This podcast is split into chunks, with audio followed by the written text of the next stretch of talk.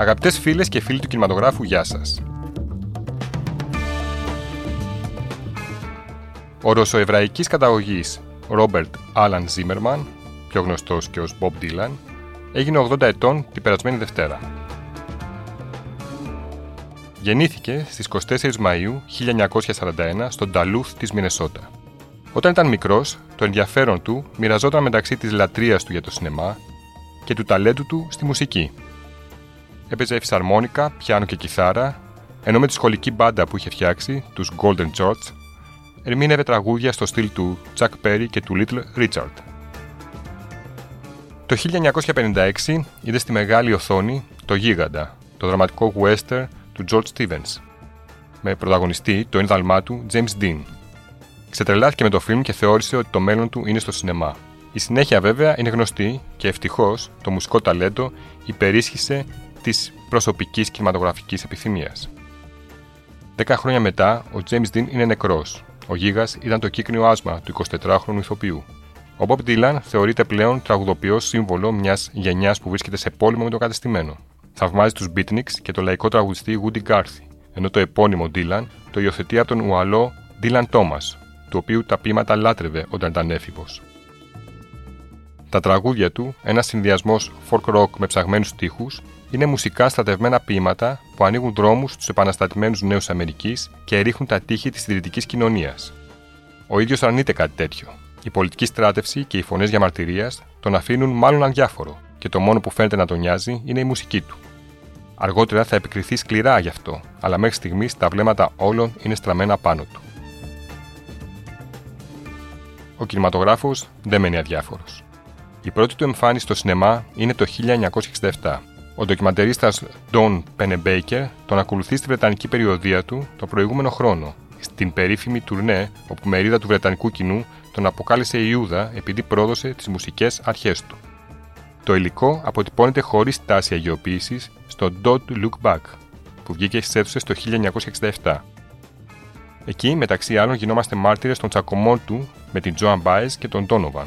Εδώ υπάρχει επίσης και περίφημη σκηνή με τον Dylan να αλλάζει τις κάρτες με λέξεις από τους τοίχου του τραγουδιού Subterranean Homesick Blues στη μέση ενός δρόμου, ενώ ανακαλύπτουμε και το τσαμπουκαλίστικο ύφος του στις διαπραγματεύσεις με διαφημιστές και τηλεοπτικούς παραγωγούς.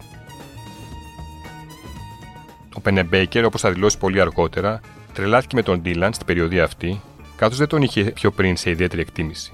Σχεδόν έπαθε μονή μαζί του. Δεν πίστευα πως είναι τόσο ξεχωριστός, θα πει χαρακτηριστικά, και θα δώσει μία ακόμη εκδοχή της περίφημης περιοδίας του 1966 στο ντοκιμαντέρ Eat the Document που θα ακολουθήσει το 1972. Στο ντοκιμαντέρ αυτό, την σκηνοθεσία υπογράφει ο ίδιος ο Ντίλαν.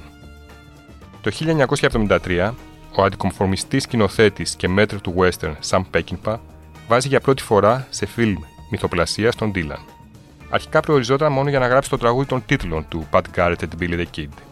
Όμως ο Dylan δεν αρκέστηκε μόνο στο να γράψει και να τραγουδήσει το ξεπέραστο Knocking on Heaven's Door, αλλά υπέγραψε όλο το soundtrack. Λέγεται ότι ο σκηνοθέτης αγνοούσε ποιος ήταν ο Dylan. Όμως, όταν άκουσε το τραγούδι, εντυπωσιάστηκε τόσο πολύ που αποφάσισε να του δώσει ένα ρόλο στο αριστουργηματικό western του με τα θαυμάσια λυρικά Ινσταντανέ, που είχε πρωταγωνιστές τον Chris Christopherson και τον James Coburn.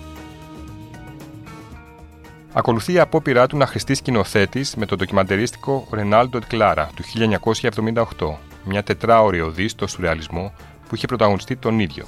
Εννιά χρόνια αργότερα, το 1987, έρχεται το Hearts on Fire του Richard Barkat, στο οποίο ο Dylan υποδίεται τον εαυτό του και μάλιστα με το κανονικό όνομά του, Robert Alan Zimmerman. Είναι ένα ακόμη αποτυχημένο φιλμ για το οποίο είπε πως το έκανε μόνο για τα χρήματα. Το 1990 κάνει μια κάμεο εμφάνιση στο Noir Catch Fire του Dennis Hopper δίπλα στη Jodie Foster και το 1999 έχει ένα μικρό ρόλο στο πλευρό του Ben Gazzara για το Paradise Cove του Robert Clapstand. Το 2001 κερδίζει το μοναδικό του Όσκαρ. Είναι φυσικά για το πρωτότυπο τραγούδι Things Have Changed που έγραψε για την ταινία του Curtis Hanson Wonder Boys, εκεί όπου πρωταγωνιστεί ο Michael Douglas δίπλα στους Toby Maguire και Francis McDormand. Δύο χρόνια μετά κάνει ένα ακόμη πέρασμα από το Masked Anonymous, για το οποίο έγραψε και το σενάριο μαζί με τον σκηνοθέτη Larry Charles. Η πιο δυνατή ταινία πάντως που έχει γίνει μέχρι σήμερα πάνω στο φαινόμενο Dylan είναι το ανορθόδοξο και πειραματικό I'm Not There του Todd Haynes, παραγωγή 2007. Εκεί, διαφορετικά πρόσωπα, οι Richard Gere, Christian Bale, Kate Blanchett, Heath Ledger, Ben Whishaw και ο Αφροαμερικανός πιτσιρικάς Marcus Carl Franklin ενσαρκώνουν, ο καθένας με το δικό του στυλ, τον Dylan σε διαφορετικές φάσεις της πολυτάραχης ζωής του. Η μόνη ταινία που ίσως μπορεί να σταθεί δίπλα στο έργο του Haynes είναι το αριστοτεχνικό ντοκιμαντέρ ψυχογράφημα του Martin Scorsese No Direction Home. Ο σκηνοθέτης του ταξιτζή το γύρισε το 2005 και το φιλμ επικεντρώνεται στη χρονική περίοδο 1961-66, όταν δηλαδή η φήμη του Bob Dylan εκτινάχθηκε και από μουσικό ίνδαλμα μετατράπηκε σε ζωντανό μύθο. Αυτά λοιπόν από μένα. Να είστε όλοι καλά και θα τα ξαναπούμε την επόμενη Πέμπτη.